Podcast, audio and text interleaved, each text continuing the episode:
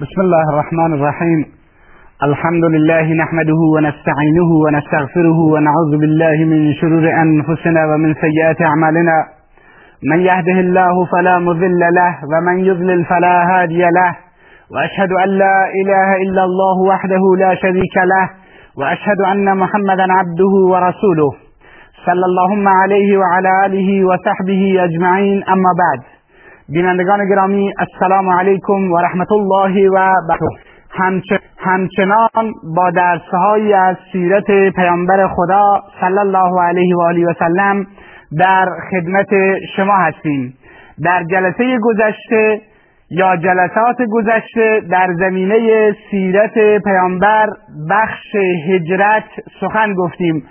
و گفتیم که چگونه وقتی که فشارهای مشرکین علیه مسلمانان در مکه زیاد گردید، شکنجه و اذیت و آزار افزایش پیدا کرد، پیامبر صلی الله علیه و آله و آله و سلم بیارانش دستور داد تا به مدینه منوره هجرت کنند و بعد از این هم خود پیامبر اکرم صلی الله علیه و آله و سلم همراه یار همیشگیش ابوبکر صدیق رضی الله تعالی عنه به مدینه منوره هجرت کرد.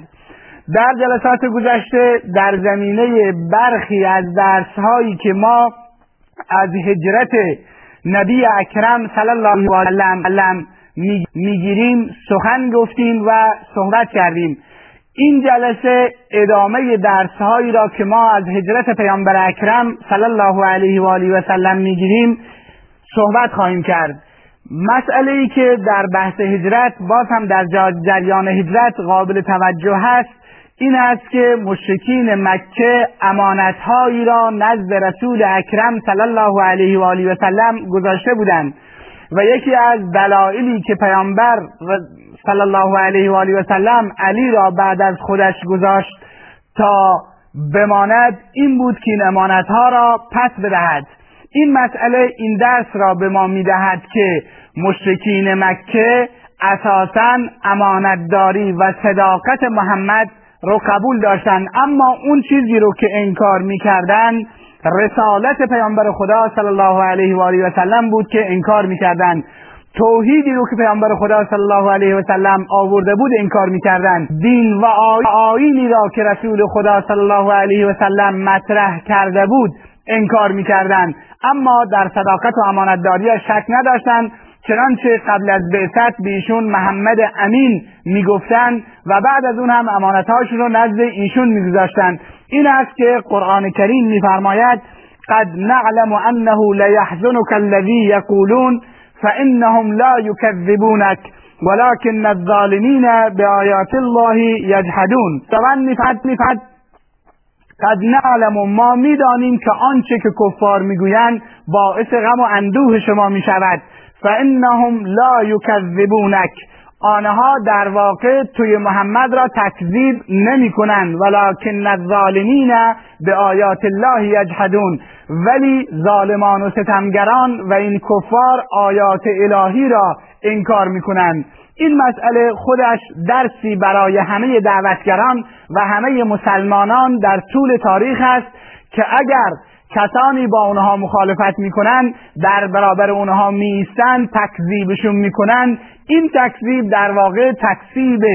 آیات الهی و تکذیب پیام و رسالتی است که دعوتگران حامل آن هستند و آن را تبلیغ میکنند و میگویند. در نتیجه دعوتگران باید بدانند که اگر کار دعوت انجام نمیدادند، اگر در مسیر دعوت حرکت نمیکردند، اگر سخن خدا و رسول صلی الله علیه و سلم را به زبان نمی آوردند، مورد حمله و هجوم زورگویان و طاغوتیان و جنایتکاران قرار نمی گرفتند. لذا باید بدانند که تکذیب آنان تکذیب خدا و تکذیب پیامبر خدا صلی الله علیه و آله و سلم است، چرا که علت مخالفت آنان اساساً تبلیغ رسالت الهی است. یعنی به این خاطر ستمگران و زورگویان با آنها مخالفت میکنند که آنان رسالت الهی و دین الهی را تبلیغ میکنند. درسی دیگری که از جریان هجرت میگیریم، وقتی که ابوبکر صدیق رضی الله تعالی عنه دو تا شتر سواری را آماده کرده بود و به پیامبر اکرم صلی الله علیه و سلم ارائه نمود، پیامبر خدا صلی الله علیه و سلم گفت من نمیپذیرم مگر در برابر پول، و بعدها پول شتری را که پیامبر در جریان هجرت استفاده نمود به ابوبکر صدیق رضی الله تعالی عنه پرداخت نمود. و این درسی دیگر برای دعوتگران و برای مسلمانانی است که در راه دعوت حرکت میکنند، این که هم سربار مردم نیستند، از مردم کمک نمیخواهند، و در واقع این شعار همه انبیا علیهم السلام هست که میگفتند ما اسألکم علیه من اجر این اجری الا علی الله، من به خاطر کار دعوتی که انجام میدهم از شما هیچ گونه مزد و پاداشی نهم، اجری اجری الا علی الله، اجر و پاداش من فقط بر خداوند متعال هست. و این باید زبان حال همه دعوتگران و همه کسانی که در طول تاریخ در مسیر دعوت حرکت میکنند باشد. دعوتگران از کسانی که دعوت میدهند هیچ گونه انتظار مزد و اجر و پاداشی نداشته باشند، فقط برای خدا و به خاطر خدا حرکت بکنند. و در واقع آنها گویای این جمله باشد که ان صلاتی و نسکی و محیای و مماتی لله رب العالمین، همانا نماز من، ان صلاتی و نسکی و عبادت من و زندگی من و مرگ من از آن الله هست که پروردگار جهانیان هست. این است که می‌بینیم که انبیا علیهم السلام چگونه از کسانی که آنها را دعوت می‌دهند هیچ گونه اجر و پاداشی دریافت نمی‌کنند و طلب نمی‌کنند، بلکه می‌گویند این اجری الا الله، پاداش من فقط بر خداوند است. و مطمئناً دعوتی که بدون هیچ گونه چشم داشتی و اجر و پاداشی از مردم باشد در دل مردم تأثیر بیشتری خواهد گذاشت. همچنین پیامبر اکرم صلی الله علیه و آله و سلم هنگامی که سراقه ابن مالک به اونها رسید و به هر حال پیامبر برای ایشون امان نامه نوشتن، وقتی که سراقه پیشنهاد کرد که میتوانم به شما توشه و آذوقه بدهم، همچنین در راه راه با گوسفندان من برخورد میکنید، میتوانید از گوسفندان من بردارید و استفاده بکنید، پیامبر اکرم صلی الله علیه و سلم از پذیرفتن این مسئله سر باز زدن و کمک ایشون رو نپذیرفتن. و این عزت نفس و غنای نفس رسول اکرم صلی الله علیه و آله و سلم را میرساند، و دعوتگران باید این گونه باشند. متاسفانه امروزه بسیاری از مردم و بسیاری از مردم عوام تلاش میکنند که دعوت وقتی وقتی میخواهند کمکی حتی اگر بکنند، میخواهند دعوتگران را به ذلت بکشند و به خواری بکشند و اینگونه بهشون کمک بکنند. یا بعضی از دعوتگران برای رشد و ترقی اسلام و احیانا برای دریافت کمکهای خودشون رو به ذلت و خواری میکشانند، و این است که تأثیر چنین دعوتی و تأثیر چنین دعوتگری در میان مردم و در میان مسلمانان کم می شود. منطقی و مسئله‌ای که رسول اکرم صلی الله علیه و آله و سلم به شدت ازش پرهیزند. درسی درسی دیگری که از جریان هجرت رسول اکرم صلی الله علیه و آله و سلم میگیریم این است که ما میبینیم که وقتی که ابوبکر صدیق رضی الله تعالی عنه رو پیامبر اکرم برای همراهیشون در سفر هجرت انتخاب نمودند، چگونه ابوبکر صدیق رضی الله تعالی عنه اشک شادی و اشک شوق ریختند. و این جایگاه ابوبکر، مهر ابوبکر برکت به رسول خدا تو خدا صلی الله علیه و آله و سلم را میرساند، و این میرساند که ابوبکر چه سرباز رشیدی است و چه سربازی است که در خدمت دین خدا و در خدمت پیامبر خدا صلی الله علیه و آله و سلم است. و وقتی که این پیشنهاد بهش می شود اشک شوق و اشک و اشک شادی می ریزد. و همچنین می بینیم وقتی که در داخل غار به سر می برد و پاهای مشرکین رو از داخل غار می بیند، خطاب به رسول اکرم صلی الله علیه و آله می فرماید ای رسول خدا، اگر یکی از اینها به سمت پاهایش نگاه کند ما را میبیند. و این شفقت ابوبکر رو بر رسول خدا صلی الله علیه و سلم و بر دین خدا میرساند، زیرا ابوبکر بین این را دارد، حراس این را دارد که اگر به شخص اول دعوت به محمد صلی الله علیه و سلم آسیبی برسد مطمئناً جریان دین و جریان دعوت دچار خلل خواهد شد. و پیامبر اکرم صلی الله علیه و سلم اون جمله را ایراد ندهد و می‌فرماید و ما, ما ظنک باثنین الله ثالثهما، گمان تو درباره دو نفری که الله سومی آنهاست چیست؟ یعنی مطمئنا خدا با اونهاست و به دنبال اون آیه نازل می شود و ثانی اثنین اذ هما فی الغار اذ یقول لصاحبه لا تحزن ان الله معنا. دومین دو نفر هنگامی که در غار بودند که به صاحبش یعنی ابوبکر صدیق رضی الله تعالی عنه می گوید لا تحزن، غمگین نباش، همان الله با ماست، خداوند با ماست. این سرباز بودن ابوبکر رو میرسونه و شفقت ابوبکر صدیق رضی الله تعالی عنه را نسبت به شخص رسول اکرم صلی الله علیه و آله و سلم میرسونه. همچنین این ایثار و فداکاری علی ابن ابی طالب رضی الله تعالی عنه رو ما در جریان هجرت مشاهده میکنیم که چگونه علی ابن ابی طالب با وجود اینکه خطر از هر سو محاصره‌اش کرده بود و علی ابن ابی طالب رضی الله تعالی عنه میدانست که شاید مشرکین به جای پیامبر خدا او را به قتل برسانند، اما اینگونه ایثار میکند و اینگونه فداکاری میکند و شبی را که مشرکین در صدد ترور رسول اکرم صلی الله علیه و آله و سلم هستند آن شب را در جای رسول اکرم صلی الله علیه و آله و سلم میخوابد. آری صحابه رسول اکرم صلی الله علیه و سلم، یاران رسول اکرم صلی الله علیه و سلم این گونه فداکاری میکردند. از طرفی ابوبکر میداند که اگر همراه رسول خدا در این سفر و در دریا گیر شود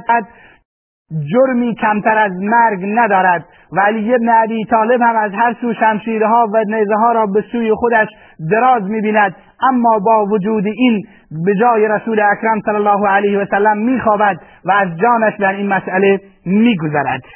مسئله بعدی در جریان هجرت اینو میرسونه که پیامبر اکرم صلی الله علیه و آله و سلم در هیچ شرایطی و در هیچ موقعیتی دست از دعوت مردم به اسلام و به توحید توحید پرستی بر نداشتند و در این زمینه انبیای گذشته هم اینگونه بودند و پیامبر ما در این مسیر تأثیر می‌جستند از پیامبران دیگر. ما می‌بینیم که یوسف علیه علیه السلام وقتی که در زندان بود و دو نفر زندانی خواب دیدن و نزد یوسف اومدن که خوابشون رو تعبیر بکنن، یوسف قبل از اینکه خواب اونها رو تعبیر بکند مسئله توحید و مسئله یکتاپرستی را در اون شرایط سخت و شرایط زندان بر اونها عرضه نمود و بعد از اون خواب را برای اونها تعبیر نمود. پیامبر اکرم صلی الله علیه و آله و سلم هم در جریان سفر هجرت در مسیر راه با فردی به نام بریده اسلمی برخورد نمود. پیامبر اکرم وقتی که متوجه شد که علامات خیر در جبین بریده اسلمی هویدا و ظاهر و آشکار است، نزد ایشون رفت در سفر هجرت و در راه هجرت و ایشون رو به اسلام و توحید و یکتاپرستی دعوت داد. ایشون هم دعوت پیامبر صلی الله علیه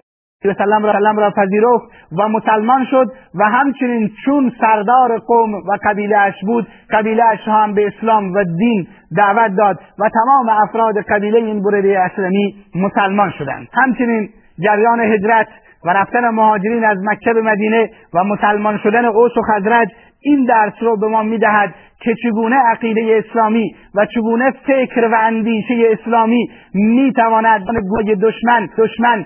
و گروه‌هایی که سالها با یکدیگر می‌جنگیدند و متخاصم بودند می‌تواند صلح و دوستی و آشتی برقرار نماید. می‌دونیم که اوس و خزرج دو تا قبیله عمده مدینه منوره سالها با یکدیگر در جنگ و گریز به سر می‌بردند و آخرین جنگشون جنگ بعاث بود که صدها نفر از میان اونها کشته شده بود و از بین رفته بود. اما وقتی که اسلام اومد، وقتی عقیده اسلامی لا اله الا الله محمد رسول الله اومد، مشاهده میکنیم که اوس و انصار نه تنها اینکه با یکدیگر دوست میشوند بلکه با یکدیگر کمک و همکاری میکنن و بالاتر از این مردم مکه رو، مسلمانان مکه رو، یعنی مهاجرین رو در کنار خودشون جای میدن و این دوستی و محبت و در واقع همسایگی اونها تا مدت ها بلکه در طول تاریخ باقی موند و برای مردم ضرب المثل گردید. و این این نشون میده که عقیده اسلامی، فکر اسلامی، اندیشه توحیدی بیشترین ارتباط را در میان انسانها و محکمترین ارتباط را در میان انسانها میتواند برگزار نماید. همچنین میبینیم که وقتی که پیامبر اکرم صلی الله علیه و آله و سلم وارد مدینه منوره میشود، انصار چگونه از ورود پیامبر اکرم صلی الله علیه و آله و سلم اظهار خوشحالی میکنند و در به استقبال اکرم صلی الله علیه و آله و آله و سلم میروند و این این میرسونه که مردم میتوانند از علمایشون، از بزرگانشون، از شخصیت هایی که به جامعه و بشریت و انسانیت خدمت میکنند استقبال بکنند و به استقبال اونها بروند. همچنین درس دیگری که از جریان هجرت پیامبر اکرم صلی الله علیه و سلم میگیریم سنت گام به گام حرکت کردن رسول خدا صلی الله علیه و آله و سلم است. ما میبینیم که پیامبر خدا برای انجام عجله نمی نماید. در سال یازدهم بعثت وقتی شش نفر از انصار می آیند و مسلمان می شوند و با پیامبر اکرم صلی الله علیه و سلم فضایل اخلاقی و ارزش های دین رو صرفاً برای اونها مطرح می کند. سال بعدی یعنی دوازدهم بعثت وقتی که دوازده نفر از انصار می آیند، پیامبر اکرم صلی الله علیه و آله و سلم از آنها بیعت می گیرد، اما بر پایبندی بندی و تعهد نسبت به مسائل اسلامی و ارزش‌های اخلاقی است. باز هم صبر می‌کند، برای رفتن به مدینه و برای هجرت عجله نمی‌نماید تا اینکه در سال سیزدهم بعثت تعداد زیادی از انصار خدمت رسول اکرم صلی الله علیه و آله و سلم میان، با پیامبر صلی الله علیه و سلم بیعت میکنند و خودشون به پیامبر پیشنهاد هجرت به مدینه رو میدهند. اینجاست که پیامبر با آنها برای دفاع از راه از رسول خدا, خدا صلی الله علیه و سلم و دفاع از حریم دین و حریم اسلام بیعت میگیرد. در نتیجه حرکت هجرت پیامبر اکرم صلی الله علیه و آله و سلم یک حرکت آهسته، گام به گام و بدون عجله بود. این باید برای مسلمانان، برای دعوتگران در مسیر دعوت درسی باشد. در زندگیشون عجله نکنند، بلکه گام به گام و تدریجی حرکت بکنند بتوانند دعوت و دعوت و اندیشه خودشون موفق و پیروز باشند. درس دیگری که ما میگیریم اینه، باید ما بدونیم که هجرت در واقع که به معنی ترک وطن هست، ایثار و فداکاری بسیار بزرگی است. رها کردن وطن، رها کردن سرزمین آبا و اجدادی، جایی که انسان درش زندگی می کند، امر ساده نیست. هجرت سفری برای تفریح و سفری برای گشت و گذار نیست، بلکه سفری است که روی انسان فشار بسیار زیادی می آید. انسانی که بخصوص وقتی که تحت ظلم و ستم واقع شود و برای فرار از ظلم و ستم و حفظ عقیده و دین مجبور شود شهر و آشیانه و کاشانه خود را ترک بکند، قطعاً کار بسیار سنگینی است. این است که رسول اکرم صلی الله علیه و آله و سلم وقتی که میخواست از مکه خارج بشه، خطاب به مکه فرمودند انت احب ارض الله، الله تو محبوب تر تو محبوب ترین سرزمین خدا نزد خدا هستی، ولولا اخرجت منک ما خرجت، اگر من پیامبر از تو بیرون نمیشدم، مرا بیرون نمیکردن، من بیرون نمیشدم. همچنین در وقتی که به مدینه مسلمانان وقتی که به مدینه رفتن، بسیاری از کسانی که در مدینه زندگی میکردند آب و هوای مدینه با آنان سازگاری نداشت، در نتیجه بیمار شدند و اون حدیثی است که عایشه صدیقه رضی الله تعالی عنها روایت میکند، میگوید ابوبکر و بلال و عامر ابن خطاب بودند و در و در یک خانه افتاده بودند. ابوبکر صدیق رضی الله تعالی عنه این شعر را میخواند، میگفت کل امرئ مسبح فی اهله والموت ادنی من شراک نعله، هر کس در خانوادهش صوم میکند در حالی که مرگ از بند کفشش بهش نزدیکتر هست که بعد از اون پیامبر اکرم صلی الله علیه و سلم دعا نمود، گفت اللهم حبب الینا المدینه کما حببت الینا مکه او اشد، خدایا مدینه را نزد ما محبوب بگردان همان گونه که مکه را نزد ما محبوب گرداندی یا بیشتر از آن محبوب بگردان. و همچنین دعا نمود که خداوند عزوجل این بیماری را از مدینه به جحفه بیرون ببرد که بعد صحابه رضوان الله تعالی علیهم اجمعین شفا یافتند و زندگی برایشون مساعد گردید. این است که از هجرت این درس ها رو ما می توانیم بگیریم که در پایان می توانیم بگوییم که هجرت در واقع تحول بزرگی در زندگی پیامبر اکرم صلی الله علیه و سلم و دعوت و مسلمانان محسوب می شد. و السلام علیکم و رحمت الله و برکاته.